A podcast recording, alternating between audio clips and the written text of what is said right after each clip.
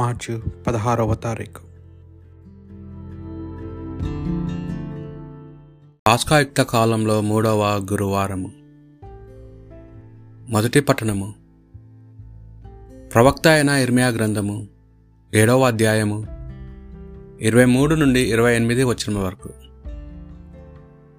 ప్రభు ఇట్లా పలుకుచున్నాడు, నేను మీరు నాకు విధేయులై ఉండవలెనని ఆజ్ఞాపించుచున్నాను. అట్లు చేసినచో నేను మీకు దేవుడను అగుటకును మీరు నాకు ప్రజల అగుటకును వీలు కలుగును. నేను ఆజ్ఞాపించిన విధమున జీవించినచో మీకు క్షేమము కలుగును అని చెప్పి తిని, కాని వారు నా పలుకులు ఆలింపలేదు, నాకు విధేయులు కాలేదు. మొండితనముతో తమ దృష్ట హృదయమును ప్రకారము తాము నడిచిరి, నా చెంతకు రాక నా నుండి వైదొలిగిరి.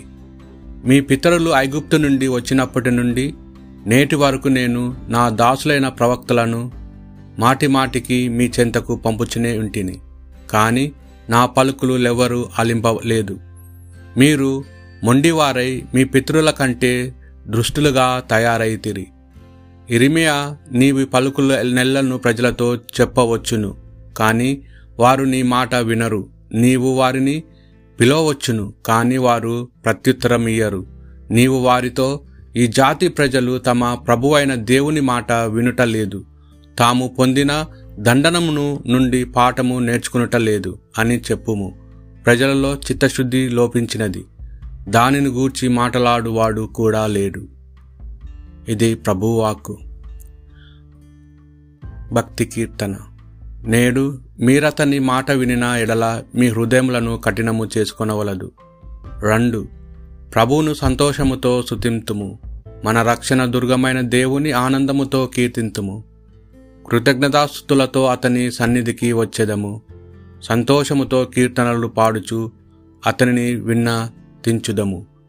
నేడు మీరతని మాట వినిన ఎడల మీ హృదయములను కఠినము చేసుకొనవలదు. రెండు, శిరము వంచి అతనిని ఆరాధించుదము, మనలను సృజించిన ప్రభువు ముందట మోకరిల్లుదము.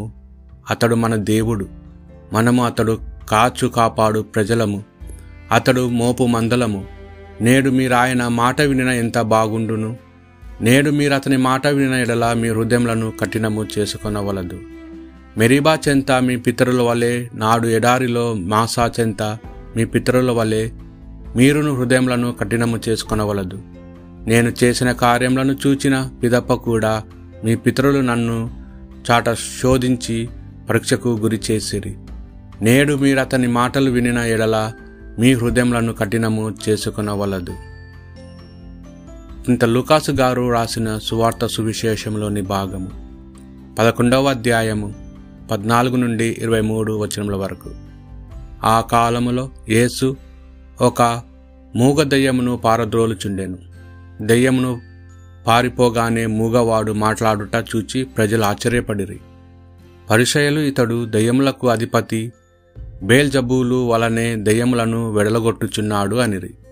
కొందరు ఆయనను పరీక్షింపగోరి, పరలోకము నుండి ఒక గురుతు చూపుము అనిరి.